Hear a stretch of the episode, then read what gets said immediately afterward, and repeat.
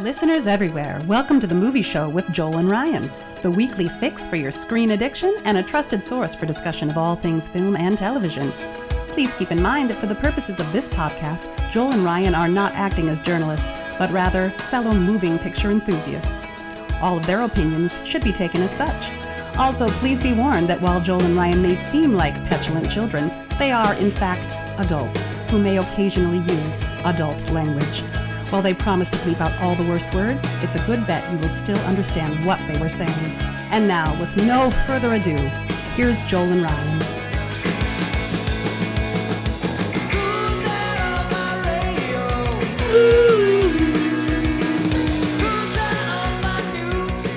So vote once, vote twice for Bill McKay, you middle class honkies. It's the movie show with Joel and Ryan. How Vote you twice for what? Vote twice for Bill McKay, you Oh, middle yeah. class honkies. That's right. I wanted to make sure that got out there because it was a little obscured by the music. Oh, I'm sure. I'm sure it was. Yes. I. Um. Uh. Welcome. Welcome to the movie show. I am Joel. And I'm Ryan. and we're super happy that you're joining us uh, once again this week for um, a little trip back into the super swinging 70s. Uh, we'll get to that in a moment, though. Um, uh, one thing, real quick, I, I didn't I didn't tell you about this, Ryan. So, but I I I, I don't think you'll mind. Uh, one, we do want to give a quick uh, the movie show with Joel and Ryan. Get well soon. Shout out to a good friend of the show, Rob Dunkelberger. He's uh, spending a couple days in the hospital, Yeah. uh, getting some things looked at, and hopefully he'll be back up on his feet very soon here. Um, but just he should, yeah, I just want just want him to know that we're thinking about him. Hope he's doing better. yeah. Yeah. Well, Um, we need him back. So, Mm. you know, so, so miracles of modern medicine. Yeah. Fix Rob up and get him back for us. We need him.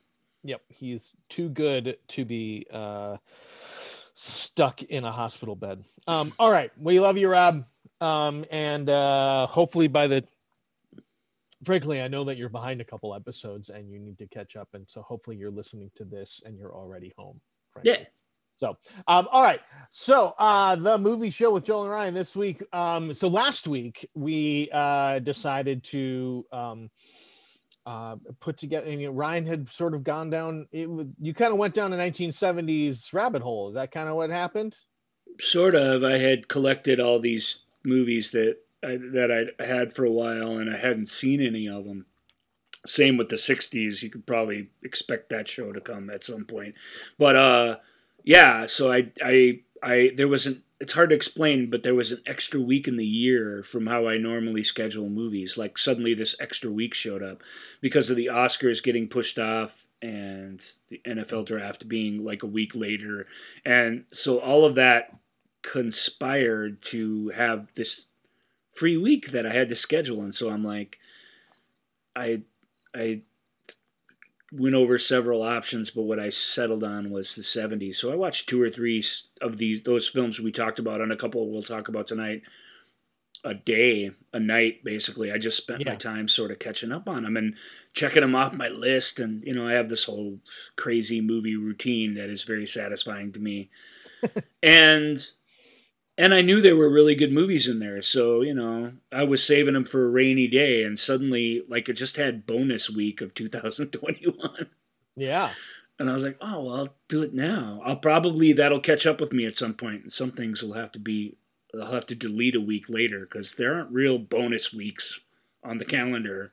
It's Yeah. more it's more just where this week fell in the land, you know, amongst the landmarks of this time of year. Right.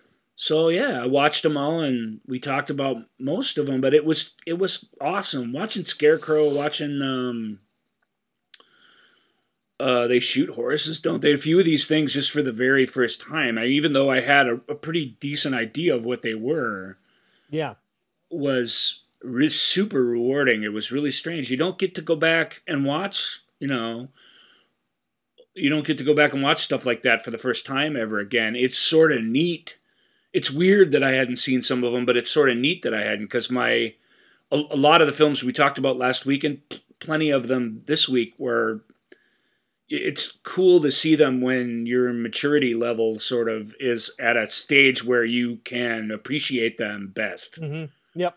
I think a Yep, lot of those agree. smarter films fr- from the 80s even but definitely from the 70s where they were just making a sort of different kind of film like you can see those when you're a kid and they can make an impression and that impression sort of stays with you and then if you check them out through the out the years or even if you just think back on them like they grow with you sort of if that makes sense Yeah, yeah. but just you know being an old guy who longs for some sort of nostalgia in that way and then to be hit with this quality super quality storytelling was even the even the sillier ones you know even the big war movies and the silly epics that aren't 70s really at all and the way they Mhm. feel were were great in in that way and that I could appreciate them for what they were and compared to a lifetime of watching other movies of that kind like it was Right. cool so Yeah, um, I would agree with you. Yeah, that was a big thing. Um, some of the movies I, I watched a couple that we talked about um, last week uh,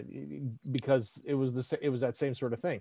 The last time I had seen them, I had you know some of them probably were like college that I probably watched for a film class or something, Mhm. and um, uh, or others, you know, and uh, others were just like, oh yeah, I think I've seen that, or you know, or you know, and some of them from my childhood that like my dad decided to watch on a Saturday afternoon.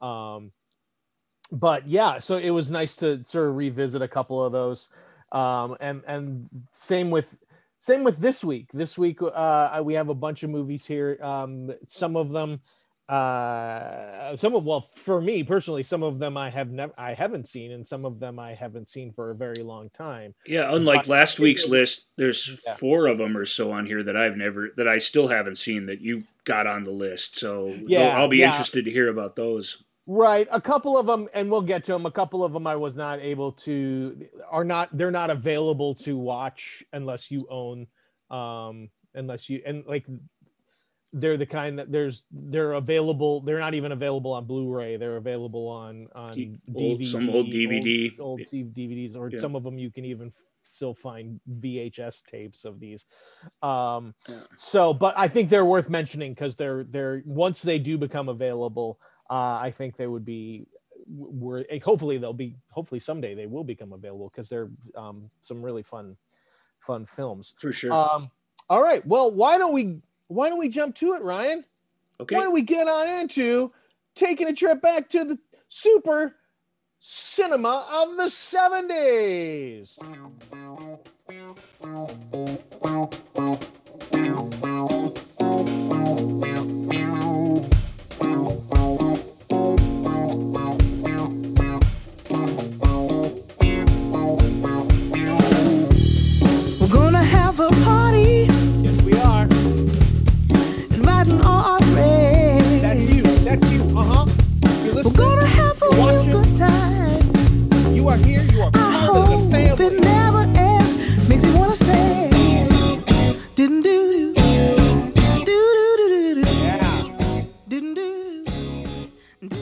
They're out there movie show with Joel and Ryan listeners the people making funky rights free R&B and soul music That those guys right. are awesome whoever made that one Uh, what is that one called? That is uh, it, it, well, it's called Everybody's Everybody's Party. everybody's party I like that. I believe too that's what it is. instead Um, of everybody party it's called everybody's party well, let me just double check here. I could no that's true. I know that because I put Uh, the, yep, no, Everybody's Party. BJ Block and Dawn Pemberton. thanks Thank you. Uh, rights free music website that I found. But we we'll, appreciate it we put we, still we want to. it's just what we needed was some cool rights free songs and that one hit the Mhm. spot Um, all right. So uh first up, um, we are gonna go with uh this is a movie I haven't seen, but I love the poster. It's a very stern looking George C. Scott. um and uh it is 1971's The Hospital. Yeah, this is written by Paddy Chayefsky, who wrote Yeah. Network. So even though the the the poster does look like, um, you know, that George C. Scott's just going to yell at you the whole time, and he he does some yelling a little bit, but it's it's a weird it's an absurd zany thing like like network is it, it it's it's about a a week in the life of a place that just goes completely off the rails into craziness and um You know what it's not. You know what you know what George C. Scott. He might do a little bit, but not a lot of in this one. You wanted to know about the man in cell 11. Stretch your memory. What was he wearing when they brought him in? Do you recall? That was quite some time ago. Was he dressed like a priest? Like a priest? Were there any signs of injuries, blood, lacerations? That would be in the file. It is not in the file. It is not. Thank you, George C. Scott. It is not in the file. Um, yeah, that's another guy in a hospital of a different sort. This hospital is uh, kind of a lot like that one, actually. It is sort of full of crazy people and big personalities. It's a t- uh, Man- Manhattan hospital. Um, and it's it's hard to explain to you guys. I don't know if you've seen Network, you sort of know what I mean. I mean, it starts out, it feels like a straight story, and it takes enough of the situation straight that that that you can really start adding, throwing in weird stuff, and and it and it doesn't make you just it doesn't repel you from the story. It just keeps getting more and more intriguing. Uh, lovely Diana Rigg stars in it with him, and there's this great uh, parade of character actors. Very Yeah. memorably, uh, Richard Dysart. Richard Dysart's was on LA Law for years. He was the senior partner on that show, and he's mm-hmm. just in the '70s cinema and early '80s cinema. He's he's just in tons of stuff, Yeah, he's And- he's all over the place. and he's he's he's great in stuff, and especially when he gets to go a little over the top. You know, like in the thing, he gets to kind of let loose and be in a crazy horror movie, and and in this film, he he gets to just he just has this growing panic that turns into mania at one point, and it's it's it's sad to watch, but it's really fun to watch an actor doing that um, especially one that's such a cool like customer early early going in the film. Um, basically, that I mean, it, it's a whole bunch of things. It's there's not a real narrative strung together. If there is one, it's that somebody. s- s- People are dropping dead in a hospital, which isn't that weird. So no one's thinking too much about it until and not not of patients and not of patience. It's well, of patients too, but that that's the thing. They're the red herrings. It's the these doctors that start dying, Mhm. and of really weird circumstances, and one of whom is really really young, and and it it's I don't want to sell it as a mystery because that isn't what it is, but it it's. The, if the reason it turns out that that's happening is one of the craziest reasons you will ever hear. And you know, it's urban. It's what Paddy mm-hmm. writes best. It's this urban, smart people madness, but they're they're surrounded by this madness, just trying to sort of hold things together, or they're they come to the party already mad, and something happens that makes them lift off into the stratosphere of madness. you know, Mhm. something inspires them to just go totally crazy and uh, it like uh, like like you know the I'm mad as hell and I'm not going to take it anymore Right. moment. right. That this movie has that kind of thing going on too, and there are people that are trying to solve that like it's a problem, and there's people who are trying to exploit it for money or you know it, it, it takes all kinds, and it's a it's a it's a weird film, but it's pretty great actually. I was I'd never seen it, and I was pretty impressed with it yeah. and I'm glad I didn't. There's another one where it's like I saw Network when I was a kid, and I could barely handle what it was. I, I again, it left an impression. So that then you mm-hmm. read about it, and you, it kind of becomes something different as you grow up. But this film, if I'd have looked at it and thought it was like, uh, you know, a, a serious hospital drama, and got what this, I wouldn't. I'd have been. I- As a kid, I wouldn't have been able to handle that. So Right. I sort of did see it at, at a perfect time because I could have very much appreciate what it was this time. So Um, for someone who hasn't seen it, just a real question: the reason why all these people start dying, I just want to make sure it's not because of dolphins, right? The dolphins aren't in this case, in this case, it is not because of dolphins putting putting uh, ocean mines underneath their hospital beds. that Oh. that blow up uh, Yeah. politicians. It is Although it's it's it just isn't quite as weird as that. Nothing is quite as weird as Buck Henry's script for Day of the Dolphin, but but it's almost as weird as that. Yeah. so be warned. It's it's it rises almost to that level. Yes. um, all right. So uh, next up, also from 1971, uh, and I and, and also with George C. Scott. Yeah, yeah, that's why they're together. The other yeah. George C. Scott movie of 1971. Um, George C. Scott appears. I think he appears maybe one more time in this list here. Um, He- but anyway, He was a Uh, busy guy in the 70s. He was a Oh very, goodness, very yeah. busy leading man and did a lot of really interesting films, some of which I still haven't seen, you know. Yeah. So Um, th- and this one is uh not a movie about Istanbul turning to Constantinople, it is not. but it is called "They Might." it is not. It is not about any. No, this uh, he. You know what? He, he. This one is a Sherlock Holmes movie, but it's not a Sherlock Holmes movie. Not about Sherlock. Not about Sherlock Holmes. That's correct. Um. Yeah. So this one. Uh. A little bit of trivia on this one. You uh, didn't give the J- name yet. But, Oh, no, did I not? I know No. I said it's they might be giants. oh, Yeah, they might be giants. Um, and it is a uh, this one was written as a play. It uh, pre- it premiered in London, but never came to America. And Hmm. then um, because he, uh, the writer James Goldman, just never felt like he got it right on stage, and so then they tried it for film for screen. It feels like a play in many ways. Mm. Um, it it expands greatly near the end of it, but um, yeah, it's it's it's a it's a, about a, a, a asylum patient who believes he's Sherlock Holmes, and he's very very clever, played by George C. Scott, and his doctor, played by Joanne Woodward.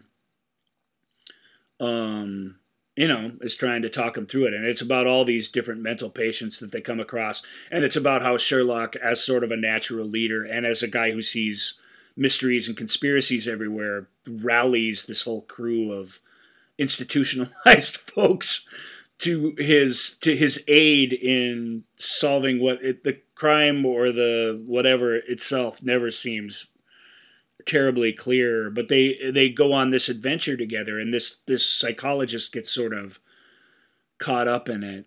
Mm-hmm. um it's really fun. She she you know there's this great scene where they they have this long se- session together counseling session and she starts to try and humor him a little bit and he just he he's not having it. he's like don't patronize me. I know you don't think i'm sherlock holmes. Like he he's too clever for that and it makes him a really complicated patient um, you know, in a way that you'd think Sherlock would be. It's just a, it it's very seventies in its sort of outlook of, uh, you know, of life and stuff, and and the furnishings and the these apartments and stuff. But it's it really is a light entertainment. Truly, it it, it I don't know what the playwright intended. There's lots of m- metaphorical meanings and things in it. There's some evaluation of the just the whole you know um, evaluating mental health process of the time but it, it's mostly just wouldn't it be neat if some clever charismatic guy thought he was sherlock holmes and and the, everyone went on an adventure together like in a grocery store Right. it's like it's it's fun it's it's meant to be fun and kind of heartwarming and uh, and and almost romantic and it kind of Mhm. is i think uh joanne woodward has very mixed feelings about the film because her character is i really think is where the film falls down. And she, woodward is you know spectacular actor really really good. And the materials doesn't the material doesn't stick with her in a way that is very meaningful uh, which is a shame. So I, Mhm. if the playwright was struggling with it maybe that was it. She happens to be in real life she happens to be named watson so Yep, Mildred Watson. And It's- it's- and is he re- and is he Sherlock Holmes? He's not. Sherlock. well don't spoil it maybe he is joel where's your is. sense of In the file. It's in the file. Check out the movie and you can decide for yourself. But that that's where the film uh, let me down. I was like, wow, she just you know she just sort of. The, what's interesting about movies like this is that tension between two different people and different ph- philosophies, and hers it sort of dissipates and disappears as the film goes on, and that doesn't seem really. It's not that she doesn't go along with him. It's it's that her skepticism, even though she never really believes him, sort of disappears, and she kind of Mhm. becomes one of his followers, which I think weakens the story. But that's that's pretty much it. it it's very fun. It's Mhm. everything they've said it was throughout the years. It's a fun, goofy movie. Mhm. Of which they didn't, you know, that was the exception to the rule in '71. I have to say, when you look at the big hit movies of the era, the Right. fun, the fun night out on a town date movie was like not the kind of films they were making. So, Right. So this it was you'd go to a thriller for a date, you know, like some sort of yeah, there are lots of lots of it, so this really is a different. It, it's a different kind of thing in a in a maybe more, in a more modern way even. Yep. So, because this is the kind of story they would do today. I I think. Right. So the next film, um, I actually I meant to ask you about before we before we started because I ha- was having difficulty locating it anywhere. Uh, the Spitfire Gang. Spitfire Gang. That's out on Blu-ray. Maybe it's not streaming anywhere. Well, I mean, I literally couldn't find it. Even I couldn't find it on IMDb or anything. Really? Yeah. Did I? Oh, maybe I spelled it wrong or got the name wrong. I've only watched this the one time. Let's Oh, look it up. Maybe it's not Spitfire. It's it's it's which would make it hard to find. Sorry for the loud typing. My Yeah. my keyboard is right next to my. Uh, yeah, it's dude. It's going to be called something totally different. So I, I probably typed it in wrong for you because Okay. that doesn't feel like the right name. Spitfire Gang. Well, that'd be a cool name for a movie, huh? That, that well, yeah. I mean, it has been the title of a name, but like for uh, there was a movie in the 20s and the 50s called the Spitfire Gang, and I'm like, wow, that doesn't fit into our. well, and now because normally I'd be able to say, "Oh no, I meant this," but now because I got the wrong name in my Mhm. head, I can't fix it. But it's going to be a totally different name. You wait and see. Du-du-du. Eh, not the word, But something that sounds like that. You know, and not the Spitfire Grill. no spikes. Not even Spitfire. The Spikes Gang, 1974. The Spikes. Yep. Lee Marvin plays a character named Spikes. The Spikes Gang. There we go. Yeah, That- that's total. I mean, that's not me thinking it's called that. I was a total typo Mhm. at the time. Sorry about Yep. that. Um, all right. Well, here we go. In case for editing purposes. Nah, Um, so the next, next let up- everybody. Ah, sorry, everybody. You got a little, uh, yeah, a little bit about how the sausage is made. Um, all right, We can 1974. all suffer through that. It was it only took a minute to figure out. Yep. Uh, 1974 is the Spikes Gang. Lee Marvin. Um, yeah, Ron Howard in, in this one. Yeah. Charles Martin Smith. Oh yeah, look at them. Yeah, so Um, Ron Howard and Charles Martin Smith, famously from um, from uh, American Graffiti. I mean, Ron Howard obviously is famous for everything, but it, but uh, but the those two guys are famously paired up also in American Graffiti, which I think came out before this.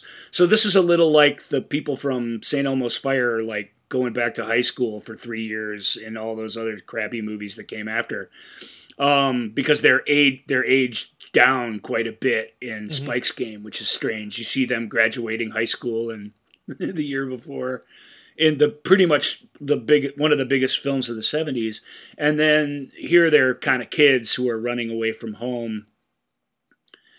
And they start stealing to like uh it's basically to live to eat to just to have money and stuff because it's kind of a it's a western. Mhm. and they hook up with this dude uh play you know played by lee marvin. And whenever you've got lee marvin in a movie i mean it's you know he's a commanding presence and he he takes them under his wing and they do a bunch of crimes together and they camp together and they learn how to shoot people and Um, Char- Charlie Martin Smith. I don't know if you guys know him. I, if you don't, it's important that you do. If you don't know him, he's a he, especially during this era, but even as he aged in things like Starman and Untouchables, he's has an innocence about him. You know, he's like an innocent. It's hard to explain, but whatever you layer on that guy, because in real life he's this sort of wicked, humorous, sort of kind of amazing dude. Um, but he in this film, you know, he just some guy runs up and frightens him while he's robbing a bank, and he just kills him. And it's it's that kind of movie. It's like if you and it's great that it's that way. It's like this is going nowhere good. you know what I mean? This is all going to break down. This is they're not going to keep doing this, you know. It's got that fun western outlaw kind of feel to it, but you can just tell the storytelling is very straight with you, just in even just the way it feels, the atmosphere of it that that this this can't end well. This sort of life, you know, it takes that part of it very seriously if that makes sense. It just Mhm. it you know, so even though it's a pretty light movie where you got the grizzled old veteran, you know, teaching the plucky young kids stuff, um, the main kid in it, I don't know from really anything else. What's his name? That Gary actor. Grimes. Yeah, Huh? Gary Grimes. Yeah. Gary Grimes. He, he he's good in it. It's the 3 of them, and he's the one that has to kind of be the. He's the one that runs away for a reason, and he's the kind of tortured soul of the film. And whereas Howard and Charlie are just, woo, what are we? Where are we going? What are we doing? Which um, honestly makes it, you know, even worse. Although Ron Howard character sort of splits the difference. He's not he's not a tortured soul of a character, but he's clever and he thinks their way out of things throughout. So he kind of keeps the thing going. But you're all just the whole movie. You're like, just go home, you know, to go Right. home. This, I'm just real quick here. Gary don't Grimes. don't don't go to Mexico. Go go home. Yeah. Yeah.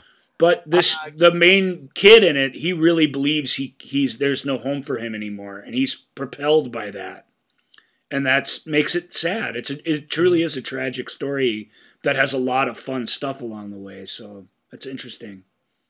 Um, Gary Grimes, just real quick here. Uh, I mean, he burst on the scene in Summer of '42.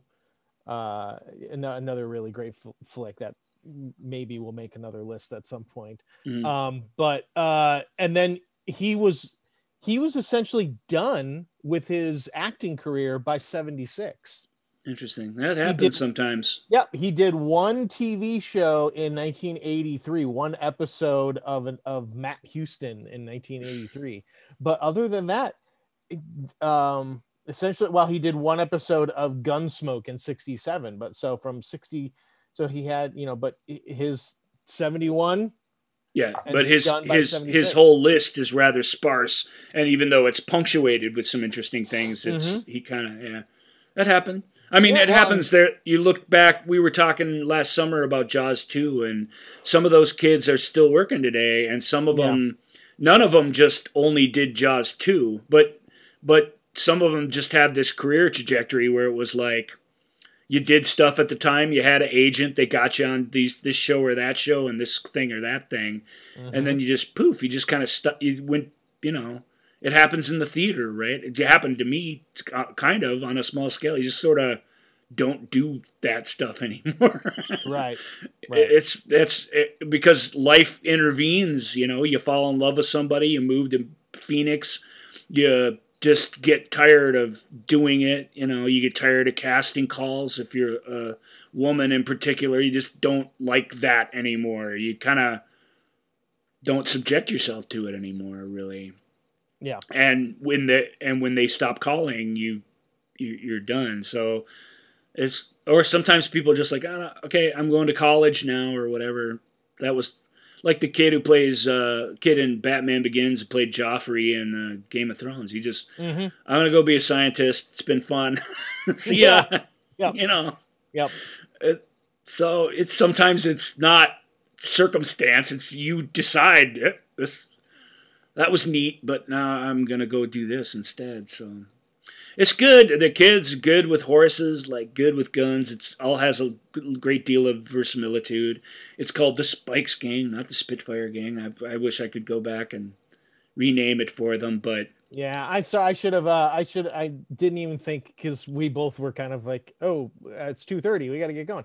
Um, uh, uh, I should have thought of that before we started. whatever. Spikes Gang. Um, it, it's good. If you like yeah. westerns, it's good. If you like family movies that have some it, rather some intense content, it's not like a intense R-rated movie or anything, but it it means business once it gets going. So you just but it's still very very entertaining and the bits that were sad were very sad. I, it, it, was good. And and Lee Marvin's really really good in it because he's really seen from the kid's perspective and and uh, you just you have to Mhm. see it to see what I mean. He just is really even keeled and very.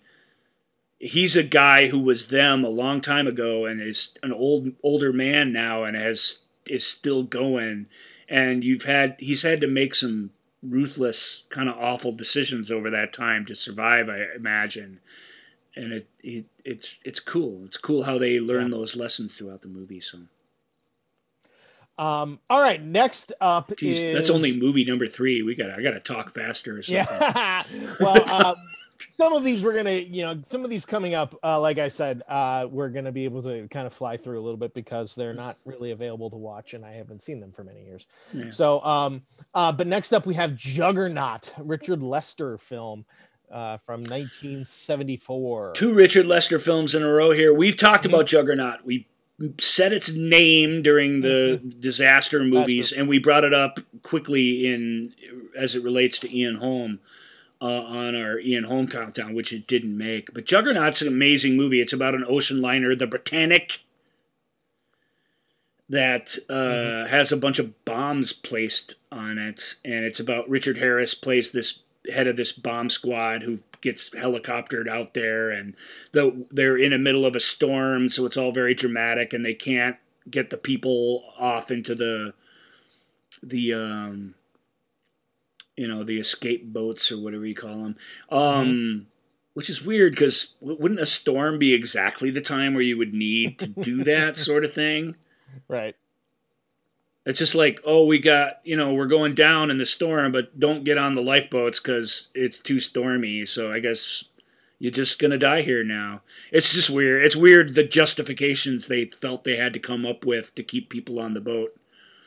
Um, you know, these days it'd be like, I can see everything that's happening. And if you try and make one person escape, you know, there, there's a scene in every hostage movie where some poor person has to bite it because they're kind of not following the terrorist rules. This movie, like, it, it bends over backwards to try and think of reasons why you shouldn't do that stuff instead of just having the bad guy have a little more control over what's going on. Mm-hmm. But it's good, man. Ian Holm, uh, Julian Glover, Anthony Hopkins, all are in this same scene together. It's a stunning scene full of like this immense talent. And what's one of my favorite moments in the movie is Ian's like explaining everything. He plays a guy who works for the ocean liner, you know, and he's standing amongst all these cops and and he's like, well, and at the end of it, he goes, and he's very he very twitchy and weird. Ian just loads this dude with all kinds of uh, mannerisms and things that are not necessary, but are still fun to watch in the hands of a capable actor like him trying to make an impression. And uh, whereas Anthony Hopkins just stands really still and barely makes a facial expression and the entire thing. So Yeah. it's, it, it, he's, which I don't know. Again, it, it works great. It's perfect. Like it's this perfect cocktail of how British actors work, right?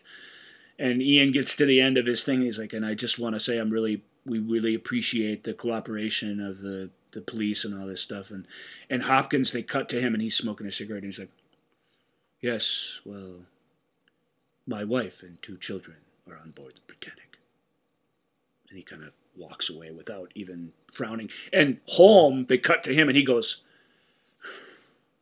It's huge, it's huge. Yeah. but it's it's Dick Lester. You know, it's a guy who made Hard Day's Night and Yeah. Superman three. Help So it's and, yeah. so and yeah, exactly. And the we talked about them last week. The the uh, the Three Musketeers films from around Yes. this era. Yeah. So it's cool. The hugeness doesn't harm the film at all. It's a goofy hostage movie. Um, the, the the hospitality officer, I can't remember the actor who plays him, but his attempt to entertain everybody while they're waiting for these bombs to either explode or not explode is very fun. The the group of passengers are unusually philosophical, you know, and Richard Harris is just he's into it. You know, when he again, when he's drunk and doesn't know what he's doing, he's an interesting actor. But when he's into into it and focused and wanting to do well, he's really as good as anybody of his generation. So this is a film where you could feel it. He showed up, and the bombs like there's all this sort of the the movie was famous at the time. I don't. This doesn't make a big impression on me when I'm watching it, but they had these cameras where they could get inside the bombs and you could see all the inner workings of them and stuff, which is really cool. But it, I mean, uh, by today's standards, mm-hmm. I don't. I'm not sure how cool it is, but that's when I go back and read Sure. older people today, like writing reviews and stuff about it on Amazon or whatever. They're all like, and you're like inside the bomb and all that. And I was like, oh yeah, Yeah. I see Well, that. Yeah, I was gonna say you probably didn't see anything like that up until That was the the photographic sort of innovation of the film. Mhm. So Juggernaut's fun. cool. Uh, a couple years later, Richard Lester makes Robin and The Marian. Omar Sharif is in it. It's got this huge cast of people. oh yeah, yeah. The the cast of Juggernaut is is yeah. I mean, it's when we talked about when we did our disaster film. We you know the, all of these dis- disaster films always had these giant casts, and it, yeah, it's like Anthony Hopkins, Shirley Knight, uh, uh, Freddie Jones, uh, David Hemmings. Uh, yeah, it's Freddie, uh, another actor not afraid to throw it out there. right right um so uh, a couple years later richard lester makes robin and marian um which is uh robin as in robin hood marion as in maid marion Yeah. um but this time they're a little bit old older a little bit when you think about it. Oh, and yeah. have they gotten a little wiser i don't know not certainly Little John did not get wiser. no Um, yeah, Sean Connery plays Robin, returning from the Crusades as an older man. Mhm. I assume the, I don't know, because he kind of returned from the Crusades, the second Crusades in the first place. So they just sort of tweaking the story a little bit. He's he, all Robin Hood's adventures happened before he went off to the Crusades this way, and he's been sort of disappeared. Marion played just lovely by Audrey Hepburn yeah. has joined a joined a convent. Um, and then you got the crazy drunk guys to fill it out. Robert Shaw played. Apparently, according to Denholm Elliott's uh, daughter, you know, after his death, where she just started spilling the beans on all the movies her dad had been in. uh, he's like, uh, you know, Sean Connery and Audrey Hepburn, you know, she came out of retirement to do it. She'd been raising her family. Um, because Dick is a very lovely, friendly, polite English guy who, you know, is very persuasive. And Connery was like, "Oh, you know, you should do this." Conner this was like Connery's post Bond starring roles. They quickly mm-hmm. diminished to the point where he couldn't get work because he didn't have a lot of hits Right. after Bond and and in a weird sort of David Caruso like way. Like he got a couple big movies after he quit his big job, and then you know they didn't make a lot of money, so it's like, all right, sorry, Mhm. see ya. He he, he required uh, like people's charity a, a lot. You know, we talked about in Zardoz, he lived on John in John Boorman's guest room while he was shooting that just to save money. yeah So weird, yeah so that's just right around the corner. Um, but he's great, great as an aged Robin Hood. Really, really great. In fact, I, it's one of my favorite Connery roles. Um, Hepburn's great.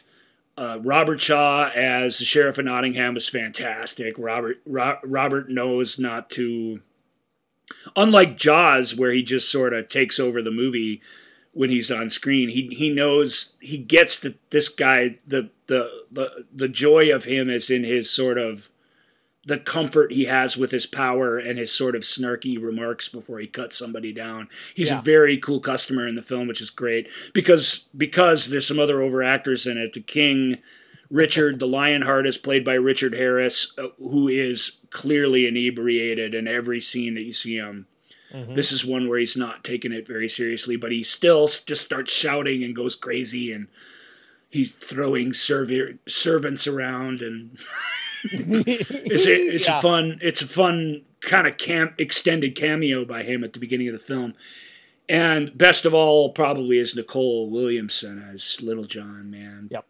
Denholm Elliott plays Old Will Scarlet, and there's some other recognizable faces, but uh, Ian Williamson as Connery's sidekick, and and does a really nice job because again, Nicol Williamson's another. He's a crazy man, and apparently those three guys in the same movie, especially when Harris was around, was like they were tough to control. So Yeah, yeah. um, but it was good. It's fun.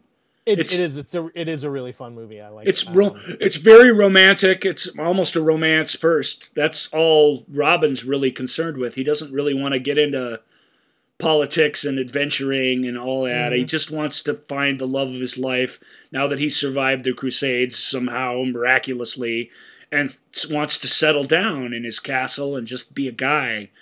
And of course, it it can't really work out that way. The resolution to it is I've seen it three or four times, and I'm always like, I still don't really get what you guys are talking about. right.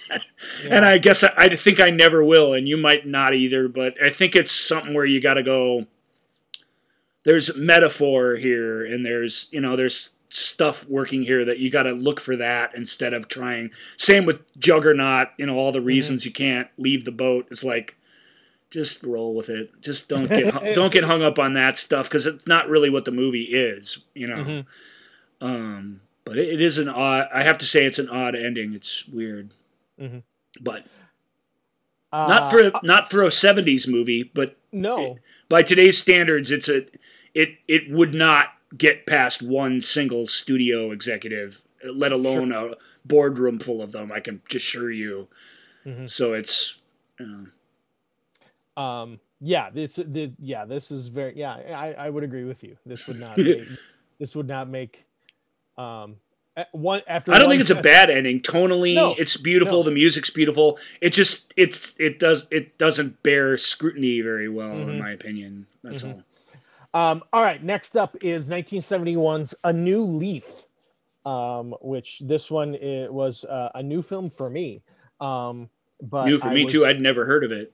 yeah, I was really intrigued by it um, as I was looking at some 70s films, um, trying to refresh my memory for this. Uh, I, I saw this one um, written, directed, and co starring Elaine May of Nichols and May. Mhm. Um, and um, yeah, it is this weird of little Ishtar fame is what our buddy. Michael would say. That's sort of that's sort of mean though to bring up that whenever. but um uh yeah and this is um this is a weird little romantic comedy uh yeah it, um with Walter Matthau playing uh playing the the the lead and the the main guy in it who is this absolute uh he's a trust fund kid who's never had a job in his entire life Oh, like Arthur, except yeah. on a slightly smaller scale.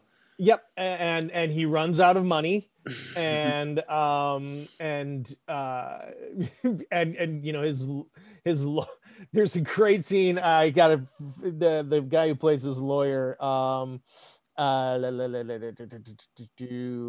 um, I think it's who is uh shoot. I think it's uh, uh William Redfield as his um as his um agent, That and would, that he- would make sense. Uh, I, or I can't uh, help his you lawyer, because I should haven't say. seen it. Yeah, as his lawyer, and and he was like, "You, a- you asked me," because uh, Walter Matthau goes in. He has this six thousand dollar bill that needs to be paid. That uh, that was, you know, that they said this you, you need payment on this, and um, he goes to his uh, his lawyer, and his lawyer's like, "You asked me." That you told me you wanted to live on two hundred thousand dollars a year, and I told you you had like uh, you had 100 or like or 90 thousand dollars a year and i told you you could not do this and, and, and he just is explaining bankruptcy and walter matthau the entire time very very is is very clearly listening very clearly listening and then he goes this bill needs to be paid. This bill needs to be paid. And the, and the, the lawyer's like, you you don't have the money to it's it's it's really great and he it's walter matthau really understated walter matthau uh you know i'm used to sort of seeing him um, it's well, it's fun when he takes because he's. I- I saw this in a documentary the other day. I can't remember. I can't remember what movie it was, but it was after one of these movies where he was offered the lead role in something and he turned it down. And the the casting agent who was doing the interview was like, "I think Walter wanted to be a leading man, but he was scared to be a leading man. Like he he knew his thing when he would show Mhm. up as part of an ensemble and in a in a supporting role because he was such a strong personality. But you watch these films, Taking a Pelham One Two Three, Bad News Bears, what you're describing in this when mm-hmm. he when he was the main character in a film, it, he do, he really does play it straight and play it real. It's not that his humor or whatever isn't there, and this is I'm just Right. before he became an old man and just was in old man joke movies. You know this this era here. It, I, I think you see that time and time again from him. You see him really bring a lot of personal stuff to each part, and I think that I think he knew he was a good enough actor to know to do that. But I think he, I don't think that was a super comfortable process for him. You know, well which yeah, is why he kind of each after each one of these he kind of runs back and does two or three of these other little sort of crazy guy parts. Mhm. You know, um this one yeah he i mean he need what what's what works about his you know like you said he wants to be a leading man but he's not the the the you know the the idea the plan for this guy is is he just needs to find a woman uh, who's incredibly rich and marry her nice. So, so that he can get back to his lifestyle that it's like a 18th century costume drama in that way. Ki kind of yeah and he ends up meeting um elaine may's character who's uh henrietta uh he played walter matthau is henry and he meets henrietta and she is this botanist who is completely oblivious to everything in the everything in the world around her except for her plants and stuff Hmm. um but she's in I don't think I've ever seen Elaine May in like a major role. I've seen her pop up here and there and this Mhm. and that, obviously, because she's got comedy performance credits up the wazoo Yep. from back in the day. But I think once she became a writer and got into the film industry, it was more Mhm. behind the camera stuff. So is she good? Yeah, this is. Uh, she, I Good. mean, yeah, she's she's really good. She's lovely. She's um, she's just this kind of quirky, uh, nerd of a woman, um, uh, who's seemingly. Uh, we, and, and just just an innocent, a naive innocent, but in a really in a really winning, charming way, and and you know, and, and like like in a lot of things, you know Walter Matthau's character thinks this is perfect. I can just sort of bowl right on over her um and and get everything and but if she legitimately falls in love with with uh Henry um, I'm, and I'm totally getting this movie now. I get this. I know what this kind of movie is. yeah it's lovely now and it's got it's got like this whole uh it, it's got a whole subplot where um like James James Coco plays his uncle yeah, I love James Coco. great scene between uh Walter Matthau and James Coco um More of a, whole- more of a Broadway actor than a film actor, but when he's in movies, he's so Mhm. fun. there's uh there's a whole uh plot line with um henrietta's lawyer and this whole cast of characters that works uh, that works in um henrietta's you know palatial mansion that she spends We, we don't need to know every plot Yeah, line. Though. but so it's i mean it's it's- it's really um it- it's a weird little quirky film that's quite lovely um and and you want uh, obviously you're invested and you want it all to work out for these guys, even though they came they got themselves into this situation based not really on the mhm.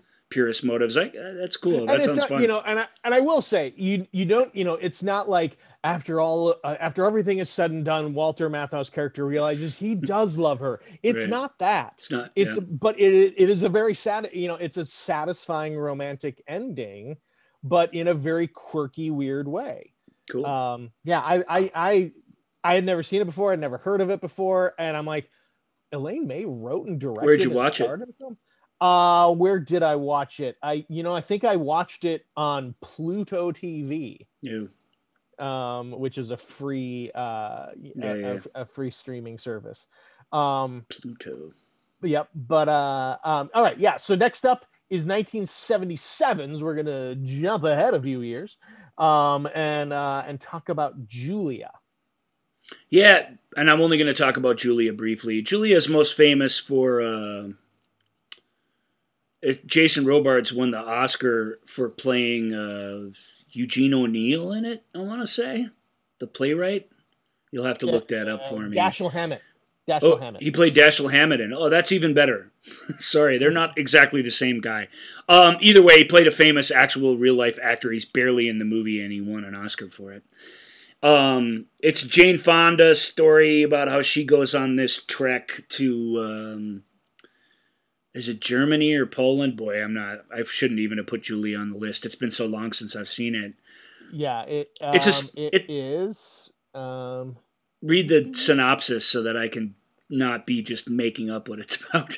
sure it is um it's a holocaust period drama Yeah. um and it uh it's about the author uh lillian hellman's um uh alleged friendship with a woman named julia who fought against the nazis in the years prior to world war ii Right, and she just she stopped. They stopped corresponding, and this is post World War II, and she she kind of she goes on this. She gets whisked away. She she goes on this adventure essentially to find her, and meets all kinds of weird people along the way, and gets some help, and uh, has some people chasing her and stuff. It's not a thriller though, like it sounds. It's these are like literary people, and it, it's a rather subdued film, but it it's it's lovely. You know what I mean? It it it's it's a it's a smart sort of investigation of these sorts of topics without all the sort of Holocaust and and um,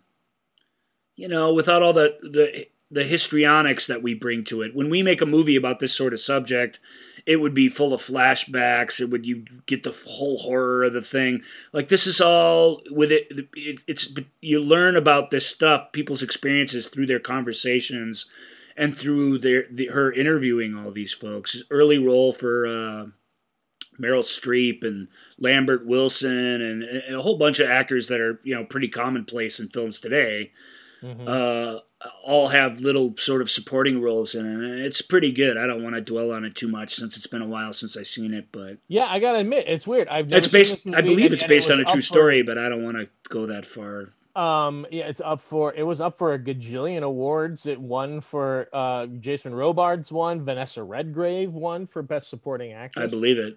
Um, in a in a cont- uh, in what uh, in it was picketed. Well, yeah, Star Wars, Annie Hall. I mean, it would obviously '77 was a loaded Oscars, but a very weird and diverse one. So it's Mhm. this is a film that got a lot of attention at the time because of its serious subject matter and because of its you know Robards, uh, Jane Fonda. You know, it just has this. It, it, this is the classy Oscar bait movie of its era, and it's not as good as its as its reputation from that era suggests. But that's it's true. It's considered one of those. Wow, how did this get all these awards and stuff? Jason Robards only in one scene. You know what I mean? It's Mhm. like people talk about it like, you know, Annie Hall and Star. I don't remember the other '77 movies, but there, there were really high-profile films that came from that year. So this isn't one of them. And right, that part is rightfully so, but it's still much, much better than something you can simply dismiss. So I kind of wanted to give it a little love. Sure, yeah. Um, all right. Uh, next up is um, well, gosh, this movie, um, uh, such a good film, but it's been a very, very long time since I've seen it. Uh, The Goodbye Girl, nineteen again, nineteen seventy seven. Um, Neil Simon. The first or the um, second of the Herbert Ross directs Neil Simon movies, and I think largely the most popular. I think is this also '77. Yep, this is seventy seven. That's why they're there together, I guess, because there's no other Mhm. real connection. Um, uh, Goodbye Girls, really uh, fantastic film. Again, this is another. This is the third of which, assuming we can put a new leaf in this this category. But this is a this is just a fun romantic movie about uh, two people who get stuck renting the same apartment due to weird circumstances that I won't Mhm. really get into. Um, and because they're both kind of desperate and because they're both nice enough folks, they they sort of agree to share it and become roommates. This is really like a a setup for a sitcom, and it has a very sitcom feel to it. Neil Simon writes, really really fun. But his wife at the time, uh, the actor, who was in a bunch of these films. What's her name? Uh, uh, uh, are you, we're talking about Marsha Mason. Yeah, Marsha I'm Mason. sorry, sorry, I was looking at something and I didn't quite catch your question. It's my Sorry favorite. Marsha Mason role. The guy's played by Richard Dreyfuss. It's Mhm. he's fantastic in it as well. Richard Dreyfuss is, you know, he can he can uh, he can really make your movie, or he can really drag it screaming to the ground. Yep. And it it all and it it's not really because of him. It's just because of the way he is. He's a unique cat, and um, he's great in it. And the two of them have this sort of lovely chemistry, as you all like to say out there in the world, that doesn't understand any sort of technical or uh, method acting techniques. You call it chemistry. Um, I think that really lives in this film and makes it. And the other star of the thing is the little, the teenage girl or whatever, the little girl. That, Mhm. can't remember her, but she was in a handful of movies around Quinn, yeah. Quinn Cummings. She's great. She's Yeah. great in it. And it's all very Neil Simon dialogue and it, has this great just great mood and everything to it and there's a lot of fighting and bickering and arguing which can get on your nerves like really quickly if it's not just handled just right and Herbert uh, gets that down just like he did in uh, Secret of My Success, Sean. I remember that one. That's a Herbert Mhm. Ross movie. Um, she does. Shauna, one of our favorite guests, done, not a fan of the show, so she's she won't hear that. So that's, that's no problem. she's got two beagles and way too much going on in her life to be listening to us each Um, week. uh, But Herbert Ross, uh, what's the other Neil Simon one you really love? The Max Dugan Well- Returns, another Jason Yep. Robards movie. These guys paired up on a bunch of films, and they're all kind of great. And but to me, this is the signature one. It's my favorite Marsha Mason performance probably ever. So Yeah, I mean he uh he he I mean uh, let's see this is just a list of the Neil he does four in a row here. Chapter 2, The Goodbye Girl, California Suite and I Ought to Be in Pictures. Mm. And California then also Suite, not so good, but Uh, those other ones are great. Oh, he did the he directed the play of he directed the play of chapter 2, the play of I Ought to Be in Pictures and then directed the film of I Ought to Be in Pictures. Uh and then does Max Dugan Returns. Um, yeah, so he he um, he and Neil Simon were attached at the hip for several years there. Yeah. Um, uh, but yeah. Um, okay. Let's You've move seen on. you have you seen that, haven't you, Joel? Yeah. Goodbye Girl.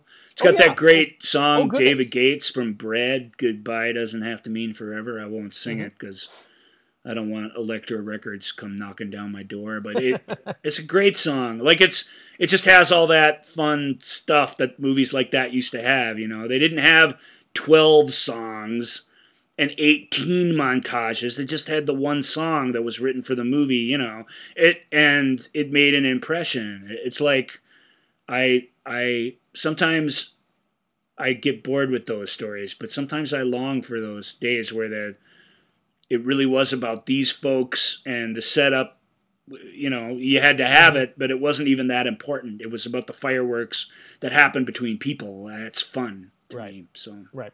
Yeah, no, I love the Goodbye Girl. Um, all right, next up is 1974. So this is a, quite a quite a t- hard turn um, from uh, a lovely romance, uh, romantic comedy, Neil Simon romantic comedy. Um, would that it be that Neil Simon wrote Death Wish, but he did not? um, uh, no, Uh, Death Wish, 1974, Charles Bronson. Yeah, it's interesting. They the critic the big criticism of Death Wish, well, other than that people were all concerned that it would promote vigilanteism, and murders yeah. on the street, which it, it it actually did to some degree, to a small degree. Um, it it's funny watching a movie with that title that has that reputation w- with to today's eye because it's a very quaint little movie. Bronson, unfortunately, is he's it's a fantastic performance by him. It's a shame that he is just ridiculously miscast because when he sees Charles Bronson show up in something, you really do expect him to just start killing people right away. Yep. Why do we need this elaborate sort of revenge, like psychological setup for Charles Bronson to start kicking ass? You don't need it. it that, that's why we showed up to see Charles in the film at all. Mm-hmm. But he's great. He's this architect, sort of uh, urban planner type guy, you know. He and he plays it. He plays it great. He's a good actor, but it's a stagey performance. And they don't. He wears these like orange tinted uh, Robert Vaughn style glasses indoors, and it's like yeah. Michael Winner, the guy who directed it, uh, who I'm not a fan of because he's one of the world class dicks of all the movies, but this is his best movie. We talked about him in our 70s horror thon back a couple years ago, if you really want to go hunt that one down. um, he made a film called The Sentinel that we talk about in there. To make, what are you letting him wear those glasses for? I mean, it just makes him look like he's a sharpshooter already yeah. So there's just these decisions that were made that were wrong but once he's out lose you know it's a story about a guy who this terrible thing happens to his family and it really is terrible.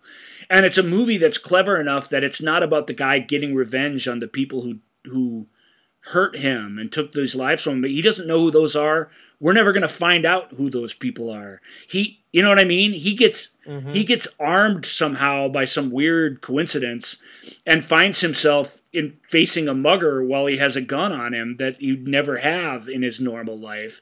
And he just it, like Indiana Jones, man. He just shoots the guy, it, it, and it's it's it's inhuman and it's weird and cold and it's not exciting and you don't feel good when it happens. You know, Yeah. Bronson said, you know, he agreed to do the movie eh, like he same reason he agreed to do all these violent movies that he did because he thinks he thinks anyone with half a brain will watch them and even if they're entertained or they're not entertained, you can't not get the message that violence begets more violence. He believes that is part of these stories and you know, because he was a weird David Carradine, like sort of Zen master guy. He, Yeah. he was not the tough guy of his films. And it's a shame that here he's trying to play a different sort of dude, and it's just, it's like a should have been Steve Guttenberg or something. It should have been somebody who just is some guy instead of some guy who, a minor movie star, admittedly, but a movie star nonetheless, an action star Mm-hmm. it, you know, Clint Eastwood couldn't have played this role, and yet he might have even been slightly better. Right. And it sucks because he's given it his all, and the movie's interesting. But I guess I won't say much more about it than that. He guns down a whole bunch of people, becomes a celebrity. Nobody knows who he is, but he becomes the vigilante killer, and it's in the news and everything. And it- it's it, it it's it has a ton of crappy '80s sequels put together by the Cannon Film Group that are all garbage. But this movie's actually is sort of a thoughtful movie if you don't mind living through the horrors early on. It's it's really weird. And plus two of the thugs who commit this crime on his family's unforgivable crime Yeah. are played by two super famous looking people. One of them is Jeff Goldblum Goldblum. who like is he's like a foot taller than the other two guys and so he keeps having to kind of contort his body to get in frame you know what i mean that's funny but what his their actions No, in the film action- is the- the- the- I- yeah, I um, are terrible so it's it really is horrific and really gross so just heads up mhm. um, yeah. but we'll never talk about Death Wish in any other context. It's important to set a movie like that aside from it. It's it's a franchise, you know. It's important to set it as completely aside from the films that followed because it, it's nothing like those. It's it's a significant film of this era, I think. Yeah, I'm seeing. See, um, but watching. Okay, yeah, no, I was gonna say it, it says that there's a there was an urban legend that Denzel Washington uh, Mhm. made his film debut in No. this, but he, I'm looking here. No, it was not him. No, He he wasn't even acting then. Yep.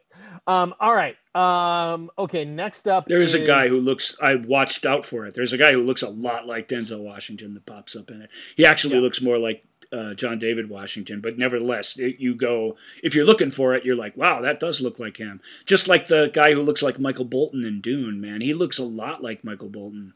Yeah. He's just some Mexican guy, but yeah, you can see why people thought that might have been him. Yep.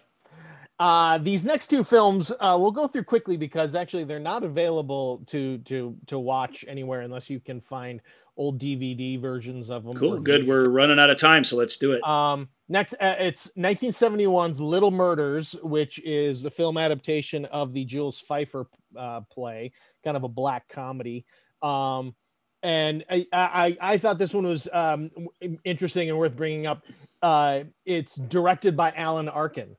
Um, which- written and directed by Alan yeah, Arkin, written- right? yeah, uh, well, Well, based on the play, but adapted. play, yeah. it- this was his.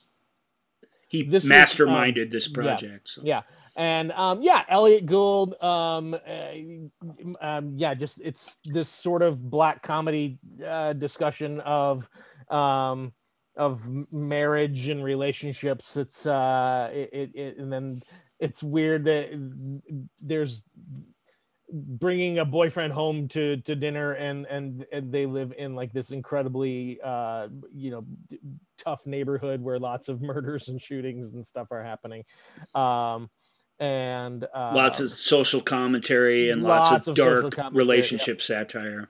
um and and then uh the next movie i, I want to bring up is 1975's smile which um i i just have these vague remembrances of from uh from It's seeing a it beauty pageant movie, right? At least I knew that much when I went Yeah. to look it up.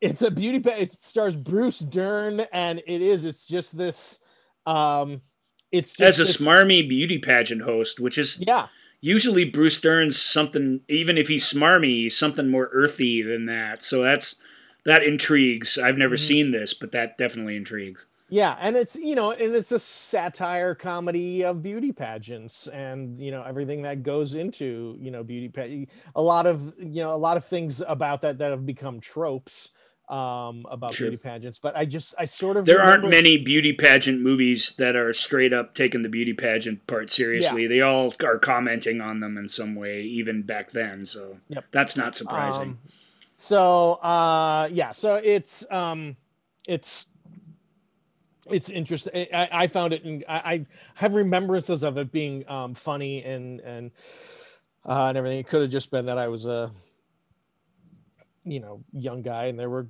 little girl, you know, girls in it, and you know I'm and I was like the same age as them. Uh, so when I saw it, so uh, who knows? that But is a weird next- way to see one because it's about young people. I get you're saying. I didn't get Yeah, that it- part. I mean, well, yeah, I mean, it's it's a It's about you know, kids? I mean, Ish. kids, Teenagers? but like teenagers. Yeah. Yeah. they're teenagers in a beauty pageant. Um, Gotcha. so um, yeah. Um, well, that but that definitely puts them. I mean, that sharpens it quite a bit more. In fact, when you do when Mhm. you when you do that, as opposed to just twenty somethings or something. yeah. So interesting. But the next movie that we're going to talk about is uh, is The one. only of thing worse than a beauty pageant is a beauty pageant with a bunch of underage people in it. That's even Mhm. that's even grosser and even more, Right. you know, more. Uh, I was watching. Uh, I was watching an old Mister Show uh, episode, and it was an episode. in the- objectifying was sorry Yeah. the word I was trying to find. there was an episode of uh, Mr. Show and the sketch that they were doing is was a fetal be- beauty pageant. And so it was the pregnant. The next there- obvious and- step. yeah, and then they're they're just doing the sonogram on there, and, and they're judging the sonogram on the you know and the beauty of the of the of the fetus. Um, They found a way to make it even worse. Good for them. That's Yeah. impressive. Uh, the next one that we're going to talk about is one of our favorite films, um, and uh, it is 1972's The Candidate. Yeah, and I don't think, even though we love this, The Candidate is one of my 56 10 out of 10 star films. It's a near perfect movie. I don't think it benefits from a whole ton of discussion, so we'll just give you the setup and you guys can if you should seek this out if you can. It's also not a it should be easier to find than it is, but for some reason it isn't. Michael Ritchie, who had worked on uh, campaigns and stuff, and the writer uh, whose name I can't remember, they knew each other and they made this movie sort of based on these real life experiences they have. Robert Redford plays the son of a famous old governor, I want to say, of California. And he's this sort of uh, environmental activist. You know, he starts out as this kind of ex surfer guy who wants to keep the beaches nice and cares about very liberal things. But because he's got the look of a superstar, which obviously Redford has, and because he's got this pedigree, this uh, this political player, brilliantly played by Peter Boyle, my my favorite Peter Boyle role of all time, of which there are many, many really, really good ones, uh, which um, are not Everybody Loves Raymond. Um, he's outstanding, and they sort of whisk him away, and he goes on this journey of going from being this guy who's going to do it his way and you know is willing to do this. It's a senatorial race, right, Joel? I believe. Uh, yes. Um, I was just looking. It is the son of a of the California governor, Yeah. and yes, and it was it is the se- it is senatorial race.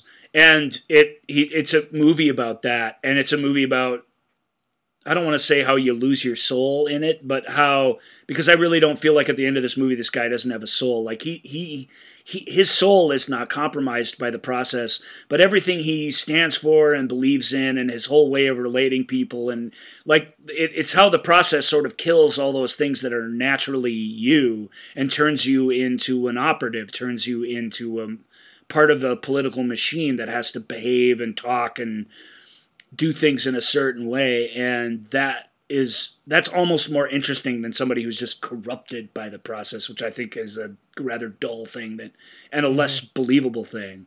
It's the process that's corrupt. It's not the mm-hmm. guy in this case. And of course that's perfect for redford because he for us to stick with him he has to maintain this kind of integrity throughout. Bill mckay all the way with bill mckay or a better Yep. way with bill mckay there's this fantastic scene where- where they're driving him from one event to another, and he's just sitting in the back of the limo, completely loopy and exhausted, and repeating his his little catchphrases over and over and over again. And the two guys in the front are kind of like very subtly glancing at each other and wondering if they should do anything about this. um, but it's fantastic. It's a political film, truly, but it's not about the politics of the era. It's it's about the political process of the era. And even though it's very dated and very early '70s, it's it it's you, you the ring of truth cries out in every scene. It's just fantastic film. So, the candidate, check it out. Get it out on in high definition. Get it out Yep. in its original aspect ratio, please, Warner Brothers. Get that. Give that film some love. I'm sick of watching it's- crop, crap, hard to see versions of it. Treat it better, and maybe it's streaming in a nice version. That's possible.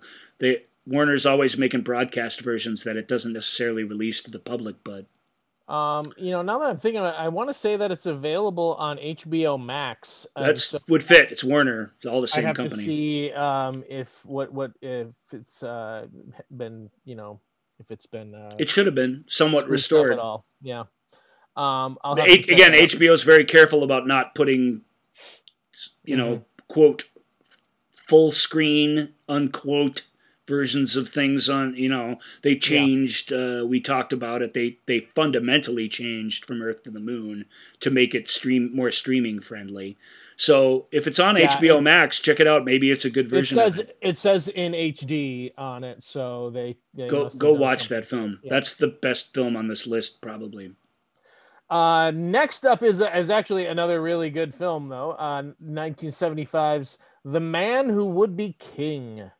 Yeah, I won't talk about this too much either, but it's this is a really classic movie that you should have heard of and really maybe should have seen by Mhm. now. John Huston directs uh, Kipling's The Man Who Would Be King, starring uh, Michael Caine and Sean Connery in a couple of of uh, British Empire fellows who decide they're going to go rogue and that in this backwater place that they are, they should be able to set up shop wherever they want and rule. Yeah. That's their plan to just, you know, reap the rewards of being slightly more advanced and hopefully more clever than people. But of course, no story that starts out like that ends that way. Um, it's a satire. You kind of in a light way because it it it wants you to deal with the story seriously. So it's not it's not a zany, crazy movie, but it has this weird comedic energy to it for what is essentially a large scale, widescreen adventure film. And Caine and Connery are fantastic in it. They, I don't, they're really a good team. I mean, really, Yeah. really good. And John Huston's camera, you know, African Queen, I get it. There's uh, V, uh, Victory. We don't want to look past that. But his his his eye for large scale filmmaking was never greater than it is in this movie. Uh, it's it's just visually amazing, and it's a film I saw when I was a kid on VHS. The sides lopped off, just you know, and I didn't get it. It wasn't what I thought it was because I didn't because I neither are clever enough or mature enough to understand the humor of it, which was off-putting to me, and I was robbed of all the sweeping, adventurous visuals and stuff, completely robbed of them. So I didn't really get transported either. And just as an older person, it's it's a it's a really really good film. So yep. Um, all right. Next up is uh, 1970s The Private Life of Sherlock Holmes. Billy Wilder. Billy Wilder. who I only like one other Billy Wilder film, so I'm not what you'd call a Billy Wilder fan. I don't have Really? patience for. Okay. I don't. I don't. I don't like Marilyn Monroe movies. I don't like crap like that. I, I find that to be vacuous, and I feel the cynicism when I watch it. Even though Billy himself is a very he his life philosophy lacks cynicism, and that Yeah. keeps the, his project sort of buoyant. Um, but this was a movie he made this to be this was like going to be an old late 60s style roadshow presentation a three hour film that had three that had basically four different segments in it that were adventures from uh, the the gimmick is um, Watson has just died in however many years, in the 20s or something, and he had this in his will that these lost tales of Sherlock Holmes that he had locked away in his footlocker in some storage facility were, were, were not to be released to the public until both he and Sherlock were gone. And they unleashed them, and these are the stories. And the stories are great but they're not terribly flattering to Sherlock Holmes. They're the ones that didn't go right. Is the is the gimmick. Robert Stephens. It was supposed to be Peter O'Toole and somebody, but it ended up being Robert Stephens and Colin Blakely, who were both fantastic actors, um, but not people you would pick to star in a late '60s e- epic. You know. The sad thing about this film was Wilder, you know, finished shooting it, took a little break while they were you know, he oversaw the editing like of each scene, which is the important part of editing. But as they were prepping it for release, he came back and they chuck chuck cut an hour, almost an hour out of it, forty some minutes out of it, two Yeah. entire sub stories, and they left in one little sub story and then the what the basically the main story, which is sort of Sherlock Holmes solves the the Loch Ness monster. which that intrigue if that doesn't intrigue then you know. Uh blakely's great. He plays a little bit of a bumbling watson which we've seen before but he doesn't play sort of the fat clueless watson. He's he's super into the ladies. He's just got he's a it's a fun take on the character that's really cool. And both blakely and stephens have fantastic chemistry together. They're both pals. They were theater buddies. They'd been in I don't know how many stage shows together, tons of them. And when Wilder couldn't, Wilder cast Stephens, but when he couldn't find uh, Watson, a couple people turned him down. Uh, you know, couldn't think of anybody. It was uh, it was Stephens that chose Blakely, and it was a super smart choice because it's a really fun take on the character, the likes of which really isn't in any other version. And Wilder says it was his most lyrical film. You know, it was supposed to have an intermission and all that. It's just supposed. It, he was very, very proud of it, and it sort of killed his love of the movie business. when they chopped it up. It's still a very, very good movie. It hasn't been taken great care of over the years, but they found a, a, a, ver- a release print in very good condition and they've scanned it. And it's, again, it's a it goes along with the period widescreen entertainments that we're talking about.